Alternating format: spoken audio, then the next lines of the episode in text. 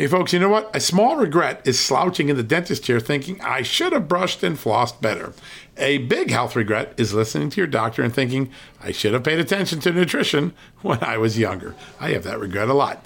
Better health today and when it matters most is why I take Field of Greens. Field of Greens is unlike any fruit and vegetable or green product. Field of Greens isn't watered down extracts. Field of Greens is an organic superfood. It's whole fruits and vegetables. Each fruit and vegetable was selected by doctors to support vital body functions like heart, liver, kidneys, metabolism, and of course, your immune system. And only Field of Greens is backed by a better health promise. At your next checkup, your doctor will notice your improved health or you're going to get your money back. Don't look back and say, I should have paid attention to nutrition when I was younger. Field of Greens is a key to better health today, right now, and when it matters most. Let's get you started with 15% off and free shipping.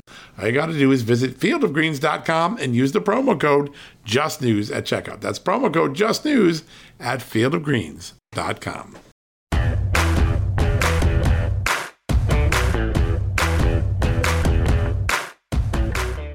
Hello, America, and welcome to a new edition of John Solomon Reports, a podcast from Just the News. Today, a lot of breaking news. We're going to get to that in a second, but I want to tease who's coming on because this is a very special day for me. One of my favorite reporters. I love when we work together. Last week, we had a big story we worked on. Lee Smith, the great investigative journalist, is here. Yes, the author of The Plot Against the President. Uh, that great book that laid out the actual dirty trick step by step that was Russia collusion. Uh, he's joining us. We broke a big story together last week about a retired FBI analyst, a guy named Dan Jones, who um, walked information about the Alfa Bank connection to Donald Trump, something that's been debunked or discredited multiple times now. He walked it up to the Senate Armed Services Committee, chaired by John McCain and gave that life on Capitol Hill, very much like Sussmann gave it life inside of the FBI and Steele gave it in life inside of the intelligence community, Christopher Steele. We're going to talk to him about all things. Where's John Durham going? Where is the newest revelations? Where do they fit in the overall timeline? I think we're going to try to create an important timeline for you so you can see exactly how the dirty trick that was Russia collusion was carried out. Some big revelations in the last month with the Sussmann indictment and then the court records involving Dan Jones. And so an absolute expert, Lee Smith, here to give you the, the latest lowdown. We're going to have a lot of fun. I'm looking forward to it. Now, let's get to the breaking news. All right, General Milley. Yes, the chairman of the Joint Chiefs of Staff. He's up on Capitol Hill getting grilled about Afghanistan. And I think the big news thus far is he directly contradicted the commander in chief, President Joe Biden. He told Congress that he recommended that 2,500 troops remain behind in Afghanistan. Don't pull them all out. Milley said he told the president. Of course, the president has said he never got such advice that no one was recommending they keep troops in. Somebody's not telling the truth. A big mystery has formed on Capitol Hill. Keep a, an eye on that. Uh, I think there'll be lots more revelations. Milley talked a little bit about his call with China, said, insisted that people downstream from him, including in the Trump administration, knew. That's different than what the Trump administration's been saying. Let's, uh, let's see where this plays out. But a very important day. We'll have you covered stem to stern on uh, General Milley. Very important moments uh, already big revelations. The commander, uh, the, the chairman of the Joint Chiefs of Staff, directly challenging the veracity of President Joe Biden on whether there was a recommendation to leave troops in Afghanistan beyond the August 31st deadline. Big, big news. Now, speaking of big news, we've had a pretty big story today. I broke it this morning on Just the News. Yes, there is new investigative work, new questions about the Georgia election last November. I know we just heard about Arizona last week and got through the audit and the, the, fact that a lot of those allegations have now been kicked to the Attorney General of Arizona, Mark Brnovich. But last night we confirmed on the record from the Georgia Secretary of State's office that Brad Raffensperger, the Secretary of State, the guy who last year or in January said they had a perfect election in Georgia, but then admitted that Fulton County had all sorts of management problems and irregularities counting the vote last November. He's now opened up a new investigation about something that happened in November 2020 in Georgia during the election. This one in the major Democratic county of DeKalb County. That's where 83% of residents voted for Joe Biden. It was one of the most Democratic voting counties in all of Virginia, a lot of vote. And he is now investigating whether the county kept proper chain of custody documentation for all the ballots that they collected in those mobile drop boxes. This is a new tactic was used. You put boxes out in the middle of nowhere, people drop their ballots in it. There needs to be a chain of custody when those are moved to election centers. The great news site that we do a lot of work with, the Georgia Star, reported about a couple weeks ago that 43,907 of the 61,731 absentee ballots that were delivered via Dropbox in DeKalb County were missing the proper documentation. This could be more than a paperwork error, but they are investigating whether there's why the paperwork wasn't properly documented. But here's another part of the investigation. According to the state elections board, Brad Raffensperger's investigators are also looking at whether DeKalb adequately protected chain of custody for the ballots, whether they were protected, whether someone could have fooled the vote or the uh, tampered with the ballots. Why is this important? You're talking about 43,000 improperly documented ballots in an 83% county that would put the vote somewhere between 30 35,000 more for uh, Biden if those were to be disqualified remember the the margin of victory in Georgia is only about 12 or 14,000 there are enough votes here potentially under investigation to, to have changed the outcome. Now, no one's going to go back and reverse the election, so just get that off your plate. It's not happening. I know a lot of people will would love it. It's not happening. Okay, but it does uh, raise a very important question about how we all rushed to say everything was perfect in Georgia, including Brad Raffensperger. We now know Fulton County, DeKalb County, probably the two most important Democratic counties in all of Georgia, had real questions. That ought to concern all of us. And the question that comes forward in the future is will, in the future, secretaries of states and election administrators get through these issues and resolve them before they certify an election? That's a very important question. It came up in Arizona, and now it's coming up in Georgia. All right. That's the breaking news of the day. There's also one other fun one that's a great cultural moment story. And if you get a chance, check it out. It's trending really well across uh, the social media and uh, news platforms. I call it a free speech shocker. Two thirds of college students in a new poll believe that it's okay to try to cancel campus speakers they don't agree with, only mainly conservatives, by shouting them down. Think about that. They think that's appropriate behavior. Two thirds.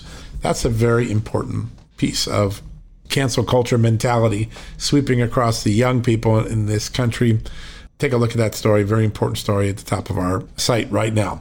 All right, we're going to take that quick commercial break. When we come back, Lee Smith joining us, the great investigative reporter, expert on all things Russia collusion. You won't want to miss this interview. We'll be right back. Worried about letting someone else pick out the perfect avocado for your perfect Impress Them on the Third Date guacamole? Well, good thing Instacart shoppers are as picky as you are. They find ripe avocados like it's their guac on the line. They are milk expiration date detectives. They bag eggs like the 12 precious pieces of cargo they are. So let Instacart shoppers overthink your groceries so that you can overthink what you'll wear on that third date. Download the Instacart app today to get free delivery on your first three orders while supplies last. Minimum $10 per order. Additional terms apply. All right, folks, welcome back from the commercial break. Very excited about having this next guest on. One of the greatest journalists I've ever been around, the author of the incredible book, which later became a movie, uh, The Plot Against the President. Uh, one of the truly great investigative journalists that Washington or America has ever seen. Lee Smith is joining us. Lee, welcome to the show. Thank you, John, and thank you for that excessively kind introduction. It's very kind words. Well, that is and, true. Uh, you, you, you know, I feel the same about you, and it's it's a great pleasure and honor, and uh, most importantly, a lot of fun getting to getting to work with you as we did uh, as we did with uh, that recent piece. I had such a blast. It's fun. Anytime I get to work with Lee Smith, I'm in. You, I'll volunteer anytime. It's great. Um, it's such an important moment in our uh, understanding of the Russia collusion case. I mean, we've known for some time it was a political dirty trick, We know that Christopher yeah. Steele's information was uh, Russian disinformation, at least determined by the FBI and CIA to be so. Uh, then the Sussmann indictment comes down a couple of weeks, and then we break the story about Dan Jones, the FBI analyst. As you look back, and as someone who really laid out the plot uh, to get Trump, uh, what do these new revelations say about the pattern to carry out this dirty trick? Yeah, well, it's something. It's something that you know we've all seen for a while, but I think in our conversations, putting that piece together, I think you hit it right on the head very succinctly. They used um, they used a bunch of avatars, right? People who were um, former or current officials, both U.S. officials or officials from allied governments like Christopher Steele, you know, the former MI6 guy, uh, Bruce Ohr, um, Michael Sussmann, former DOJ guy, and then Dan Jones, former FBI analyst, as well as former Feinstein, uh, Dianne Feinstein staffer. So that, I mean, that we see a very clear pattern. We've seen it from the beginning, but the more um, the more stuff that's showing up, it's clearer what they did. They legitimized this operation through through current and former officials, and they they sold it back. They sold it back to the institutions that these people came from. Yeah, the revolving door. We talk about it often from a lobbying sense, right? You're a former yeah. cabinet secretary, you go back to your agency, you can get policy changes for your clients. But right. here you've got these former law enforcement officials who've got great bona fides. They're going to be trusted right. by the people that take their call, and they're bringing in political uh, dirt on Donald Trump. You know, in most cases, let's see, uh, uh, we know that Steele's on the payroll for uh, Hillary Clinton. We know Sussmann was on the right. payroll for Hillary Clinton, and now we know Dan Jones was on the payroll, uh, at least being paid by uh, George Soros through his group, Democracy Integrity Project. So, three liberal funded uh, former DOJ, FBI types walk, or MI6 guys walk this in. Uh, yeah. And I want to go through the sequence because now that we, all these mm-hmm. things have come out episodically, but uh, July 5th, I believe, is that the first time that Steele walks in uh, his information to uh, Gaeta, the, his handler? Right. That's where he meets with. Uh, he he calls Michael Gaeta from Rome uh, to London, so they meet there, and that is that's the first time officially, according to FBI official records, right. that Steele has shown this to an FBI person. Of course, you know the dossier is circulating, or there are aspects of it that are circulating, uh, going all around. And Andrew McCabe makes mention of it at, at one point. Right. But yeah, that's the first official time. July 5th is when Steele is when Steele calls Gaeta and and shows him at least that first shocking memo that claims Donald Trump is compromised by Vladimir Putin. Yeah, and July 5th is important in Hillary Clinton land for another reason. It's the same day that right. James Comey puts an end to the uh, email uh, investigation, saying he's not going to prosecute uh, him. Not that that was his decision; right. it should have been a DOJ decision, but that same day, it's like they pivot from the email story to yeah. going on offense against Donald Trump. Now, mid to late right. July, John Brennan walks into President Obama. What happens in that moment? Yeah, well, there, there's a meeting at the White House, and it's unclear. It's it's in John Brennan's handwritten notes, so it's unclear because of his handwriting whether it was July 26th or July 28th. It appears to be July 28th, but that's when he alerts um, Barack Obama and others at that meeting that Hillary Clinton, it's come to his attention through various means uh, that Hillary Clinton uh, is running, the Hillary Clinton campaign, with Hillary's approval, is running a, a smear campaign to vilify Donald Trump as a Russian agent to distract from her own problems with her private email server. So the point you made before, I think, about July 20, uh, about July 5th how uh, they went on offense after Hillary, Hillary Clinton was cleared is really important and really apt because we see that's what this was. Brennan describes it very succinctly. That's what this campaign was. That's how I've seen it for a while, and and you too, I believe. We've talked about this. That what this was was a campaign to smear Trump to deflect attention from whatever Hillary had on her server because they were worried that some of that stuff that someone might drop some of those emails from Hillary's private server, and Brennan Brennan describe Brennan himself describes it. Yep. And at that point, we also know very shortly after that, the CIA sends a similar warning, a referral to the FBI saying, hey, we believe that Hillary Clinton might be carrying out a dirty trick. So anyone who's receiving yeah. information from somebody connected to uh, Hillary Clinton's campaign or the left, yeah. or who's hearing about Russia collusion by Trump is on notice, hey, there's a dirty trick going on. That's, I think that's a fair assessment, right. isn't it? Yeah, absolutely. Of course, Brennan later, uh, you know, later in front of the House Intelligence Committee, this is in the spring of 2017, after this stuff starts to come out, Brennan takes credit for passing all this Russia information on to the FBI. Right? He says he was he laid the basis for that investigation. But yeah, and the notes, the, so those notes contradict Brennan's braggadocio uh, later on, which is interesting, and maybe we'll have more detail on that sometime in the future. Yeah, when when the uh, Durham, if the Durham report ever comes out. All right, no. so end of July now. You've got Steele's first entree to the FBI. It doesn't seem like we know the FBI didn't open up based on that. Uh, they took a pass, yeah. at least initially. Then uh, the president of the United States, Obama, gets a warning that there's a political dirty trick to smear Donald Trump on Russia. And then the end yeah. of July, Christopher Steele comes over the pond, uh, comes from London to the United right. States, and he meets with who? Right. He sees, well, he sees a whole bunch of people. Um, I believe that he sees uh, Michael Sussmann. I'm not sure if he sees Sussmann then, but the, importantly, he sees um, he sees his um, Clinton campaign handler, who is Glenn Simpson. Right. He also meets with another uh, Fusion GPS colleague, Nellie Ohr. They meet at a breakfast, and also her husband, DOJ official Bruce Ohr. So this is an example of what you've been talking about about the Clinton campaign using these current and former officials to take stuff into the FBI and, of course, other agencies as well, because Christopher Steele will later walk into um, the State Department, speaks with Kathleen Kavalec about this operation. But at that table, you have at breakfast at the Mayfair Mayfair Hotel uh, or May um, Mayflower in Washington. Um, you have two two different officials who are going to walk things into the FBI on behalf of Nellie Ohr, her husband Bruce, and Christopher Steele. So they're all running things in, running things into the FBI on behalf of Nellie Ohr and the rest of Fusion GPS. It's remarkable because uh, by uh, and then the day after the meeting at the hotel, as Bruce Ohr is yeah. arranging to go see Andy McCabe at the FBI on or around July 31st, August 1st Pete Strzok opens up the official investigation known as Crossfire Hurricane. Right. So the second entree on a Sunday, on, on, on a, a Sunday. Sunday. bizarrely, as people have noted, yeah. no one no one else is there on a Sunday. He's got nothing better to do. Yep, it's not a day of rest for him. There's a uh, right a, a bogus Russia uh, investigation to open up.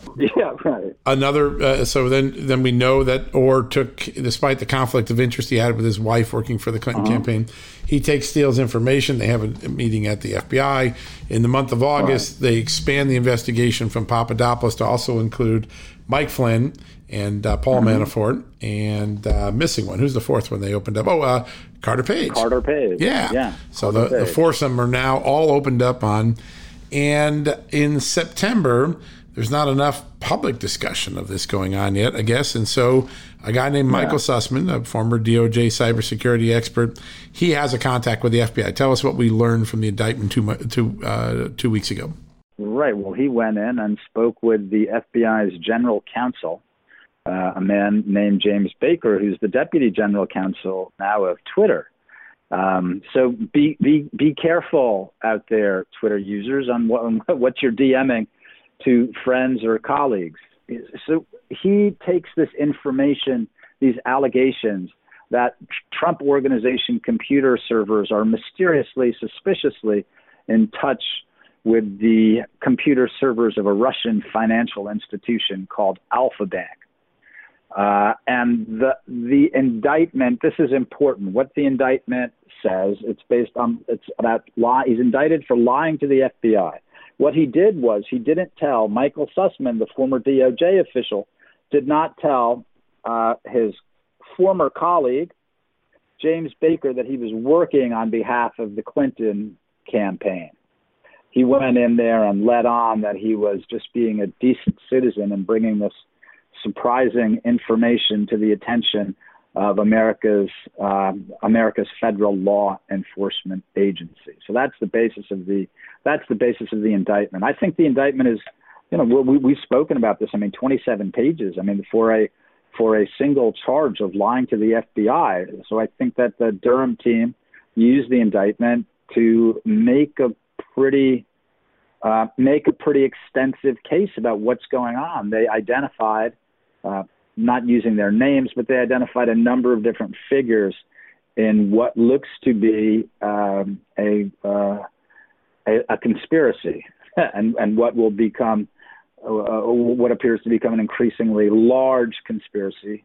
We've, this is what we've talked about a lot, and this is what when Congressman Nunes was when he referred these different um, made these different criminal referrals to DOJ he was we don't know what they all are in detail, but he often spoke in terms of a conspiracy. So this appears to be what um, what John Durham and, and, and his team have been have been investigating a criminal conspiracy. So fascinating. I mean, literally yeah. just an amazing thing. So now we've got uh, we've got an MI6 guy, we've got a DOJ guy, we got a former DOJ yeah. guy. They're all walking stuff in. They all have connections to the Hillary Clinton campaign. Right. And then we discover uh, that after the election, after the FBI finally got their FISA warrant, uh, and they mm-hmm. send it to uh, FISA court, and they're listening to Carter Page, and the investigation is going wow. on, and there now been leaks uh, to the media. Sussmann's talked to the media, Steele's talked to the media, Simpson's talked to the media um, a guy who used to work uh, for the FBI as an analyst and then was yeah. detailed to the Senate Intelligence Committee. Dan Jones, he takes a yeah. leg of this, the Alfa Bank leg of this, and where does he go? Where did we learn last month, uh, last week from our reporting about Dan Jones? Yeah, well, he goes to the Senate Armed Services Committee. And so one of the points that we make in the piece, of course, is that they're they're really trying to push this through executive branch agencies, the FBI, State Department, CIA, but after the after the election, they're now trying, and, and we sh- we should point out also that Sussmann is still trying to push it in after the election, right? Sussmann met with the general counsel, contacted the general counsel of a second agency, which uh, uh, which is almost certainly the CIA, um, and so he met, we contacted them in December, presumably trying to get the the Alfa Bank information into John Brennan's intelligence community assessment, which came out in January 2017, right, right as Obama was leaving office. So they're still working the executive branch, but now after the election, they're also trying to insert it into the legislative branch, and that's what Dan Jones's job is to take this information into the Senate Armed Services Committee and and and keep pushing the Alfa Bank story. And a point that you made which I which I think is really excellent. This entire story was the FBI investigated it. They looked into it, as the New York Times reported a week before the election in an October 31, 2016 piece that said the FBI looked into it and found nothing. We also know that the Mueller uh, investigation, the special counsel looked into it, debunked it. But Dan Jones, it appears from these court documents, it appears that Dan Jones is one of the people in America, one of the rare people in America who still believes this story, even though it's been discredited many times. And according to the court documents, he um, he came up with a 608, I think 687 page memo or, or report rather. Yeah, 687 pages is no longer a memo. But that, that that just shows you from my the way I see this is the depths of their depravity, right? 687 pages on, on, on, on nonsense, on something that uh, something that has been discredited. I, I, I, it, it's it's just it, it's crazy, and the fact that the U.S. government, the executive branch, and now the legislative branch, is being polluted with this nonsense. It's shocking. In addition to the crimes and abuses that were committed, in addition to the crime that John Durham appears to be outlining, just the insanity of this, that this is what's going on in Washington, that people are, are, are messing around with, with elected officials, with policymakers, that this is how they're trying to corrupt the American government. It's shocking. It is remarkable. And the pattern is so sophisticated. I mean, uh, you can see now why so many people believe this for a long time because even though the Obama administration was on notice, you've got all these players with bona fides and credentials and relationships walking this stuff in. It's sort of like a new form of political lobbying coming in the back door and, and seating in Congress inside the FBI. I think that's a great way to, really great way to put it. Yeah. It's like political lobbying, right? I mean, we know that Steele was even before Steele started showing up at the uh, you know with, with FBI guys, he was walking into the State Department. That's right. They knew who he was because he kept showing up with stuff on Ukraine and Russia, right? So I mean that appears to be lobbying right there. We don't know exactly on whose behalf he's inserting this information, but to talk about it in terms of political lobbying, I I, I think that's a, a a great way to put it and a really good way for for listeners to understand what was going on. Yeah, and we now know that those earlier reports that he was sending the FBI, uh, or I'm sorry, sending the State Department, leading up to his uh, dossier work, that the FBI or the CIA raised warnings with the FBI saying, "Hey, we think he might be compromised. He's talking to too many Russian oligarchs." And one of the right. early warnings that the CIA, and the funny thing is, the CIA career people seem to have smoked this out pretty quickly, right? They Brennan's already telling the president in July, dirty trick on underway by Hillary Clinton to get rid of her email scandal. The CIA tells the FBI on multiple occasions, starting in 2016, again in 2017, hey, Carter Page, the guy you're looking at, he's one of us. He's a good right. guy. Yeah, right. And and they see uh, they raise a very significant concern about Steele's credibility that he might be compromised and the recipient of Russian disinformation. Despite right. all those warnings, Strzok Page, the gang at the FBI, uh, keep proceeding forward. When you look back now, uh, and this is a question I think I get a lot in, in the open, I think it's a, an open question was the FBI blind because they were just excited about a big case? Oh my God, we might have the president of the United States as a Russian spy. Was the FBI uh, biased and had blinders on because most of them liked Hillary Clinton over Donald Trump, at least according to their text messages? Uh, or is it a combination of both? Some people are just you know excited and tripping past the warning signs, and other people have a political motive. How does the FBI fall for this for not one, two, but you know, two and a half, three years?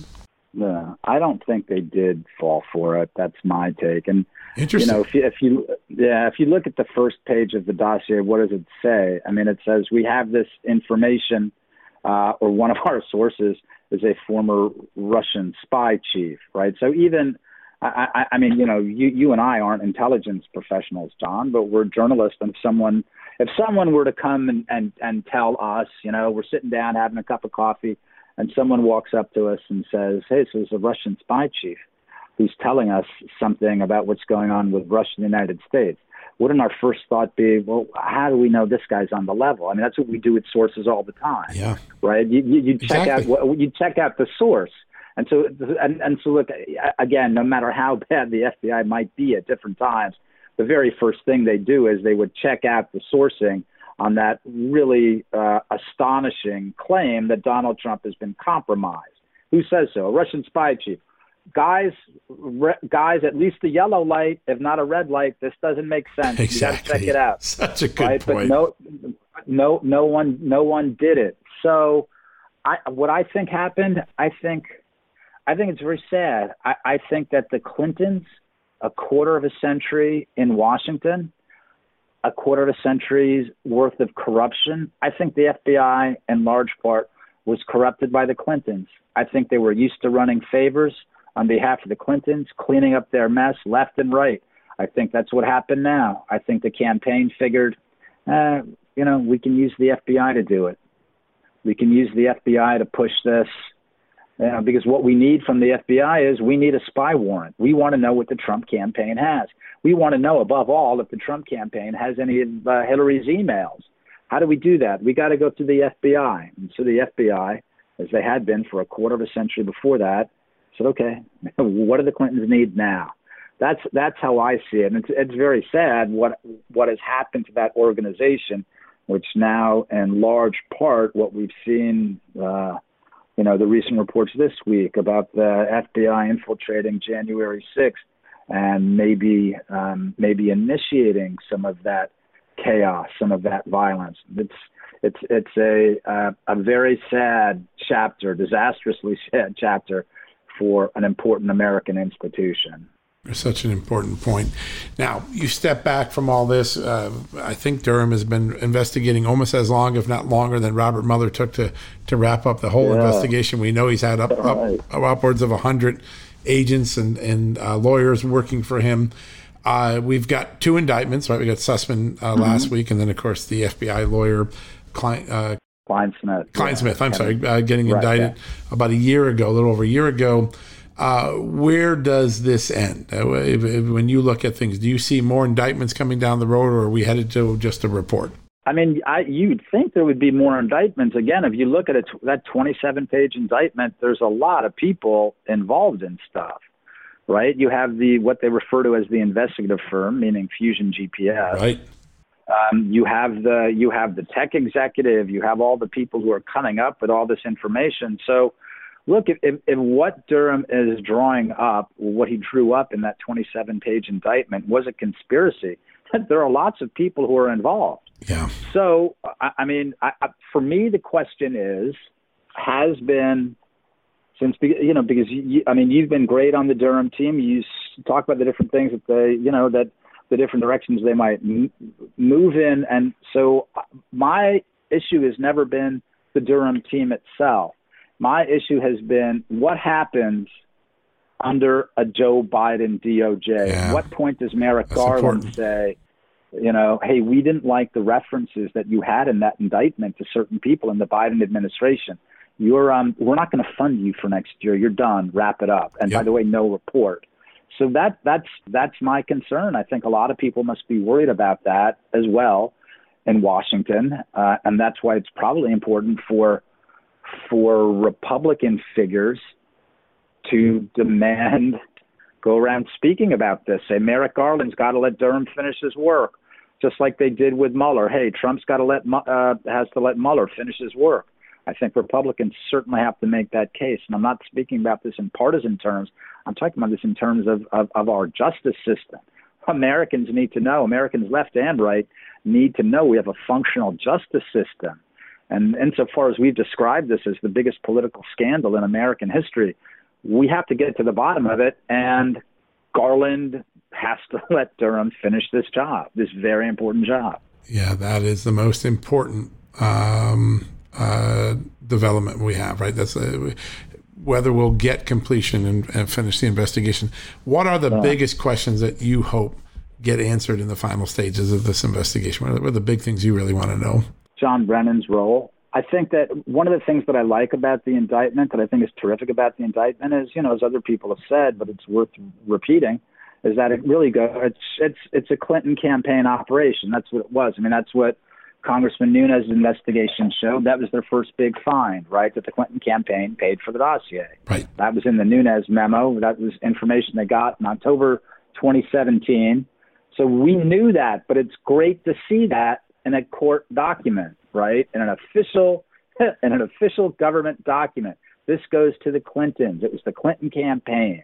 I want to know what the role because as we said before, John Brennan appears to be saying a few different things here, right? We've got these handwritten notes now that say, yeah, it was always a dirty trick from the Clinton campaign, but then again, in October or rather May 2017, he's saying he's the one who sent all this information to the FBI. So I'm I'm very keen to find out what uh, what John Brennan's role was. Yeah, such an important question to, to ask and answer. Lee, your work is just amazing. Every time you write something, every time you put a book out, uh, you move mountains with your great reporting, and we're really excited.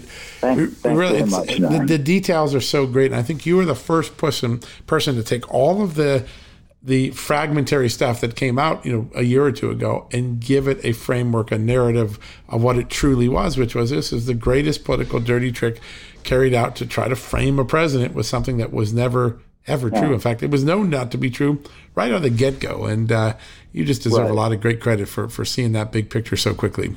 John, that's really kind. Thank you very much. It's great to uh, always great to always great to talk to you whether um, whether we're working on a, on a piece or, or being on your podcast. Thank you very much for inviting well, me today. Our audience had a blast listening to this. I'm certain of it. Um, we'll have you on uh, soon. I'm sure we got more things we'll be digging up. So thanks again, Lee. I look forward to it. Thank you, John. All Thank right, you. folks, we're going to take a quick commercial break. When we come back, we'll wrap things up for the day. Okay, it's time to commit. 2024 is the year for prioritizing yourself. Begin your new smile journey with Byte, and you could start seeing results in just two to three weeks. Just order your at home impression kit today for only $14.95 at Byte.com. Byte clear aligners are doctor directed and delivered to your door. Treatment costs thousands less than braces, plus, they offer financing options, accept eligible insurance, and you could pay with your HSA, FSA. Get 80% off your impression kit when you use code WONDERY at Byte.com. That's B-Y-T-E dot com. Start your confidence journey today with Byte. All right, folks, that wraps it up for the day. A big thank you to our great guest, Lee Smith, great investigative reporter, author of the book, Plot Against the President, where um, really, I think I even learned a lot of new things just listening to Lee. So smart about this case. He sees the big picture. And of course, he had some interesting questions for uh, John Durham to investigate should he bring more charges or not. Uh, a great all around investigation. We're very excited for that. And, um, tomorrow we'll have another great guest. So tune back in. Until then, you know, I always want folks to know that as we expand just the news as we expand john solomon reports. We have partners people that are advertisers and sponsors and people who care about our work. They support our work. They make what i do the investigative reporting the show my future tv show uh, all possible. And they have special offers as part of our partnership for you our listeners for you our readers. And one of those great companies is bambee B A M B E E. If you run a business like I do, HR issues can be very time consuming. They can be burdensome. They can lead to litigation if you don't do things right. And a lot of small companies don't have a full time HR department. Well, guess what? Bambee can step into that void. Bambee can step into that void and make a difference. And that's important. Why? Because just one bad wrongful termination case can cost $70,000 in compliance, legal costs. Why didn't you save yourself that money? Here's how for $99 a month. That's a special offer here for just the news fans, people who are running companies, small businesses. For $99 a month, Bambee can go from making your HR a big headache to making it something you never worry about, actually making your biggest strength. It's incredible. They give you a dedicated HR manager, they help you craft your HR policy, they maintain your compliance, and you get it for just, you ready for this? $99 a month. I just told you $70,000 is the average cost for a termination suit that goes bad, right? Well, for $99 a month, Bambee has got your back on all things HR. It is a great, great company. I love their product. I love their advice. I love their experts. I love the concept of making sure you have a full-time HR department. Even when you can't afford it you can certainly afford $99 a month if you're running a company. So go to bambee.com slash just news. That's b-a-m-b-e dot com slash just news right now to schedule your free hr audit. They'll get you started. It doesn't cost you any money no commitment. They'll just give you a sense of how they can help make a difference. What a great opportunity. One more time Bambee.com, B A M B E E.com slash just news. Go there today. If you run a company like me, you are going to get a big benefit from having that free consultation. Go do it today. You won't you won't be disappointed. All right, folks, that wraps things up for the day. So grateful you joined. So grateful that Lee Smith could be here. What a great guest. So happy. All right, we're going to wrap it up. We'll be back tomorrow. Until then, may God bless you and may God bless this extraordinary country, the United States of America, as he always has. You've been listening to John Solomon Reports, the podcast from Just the News.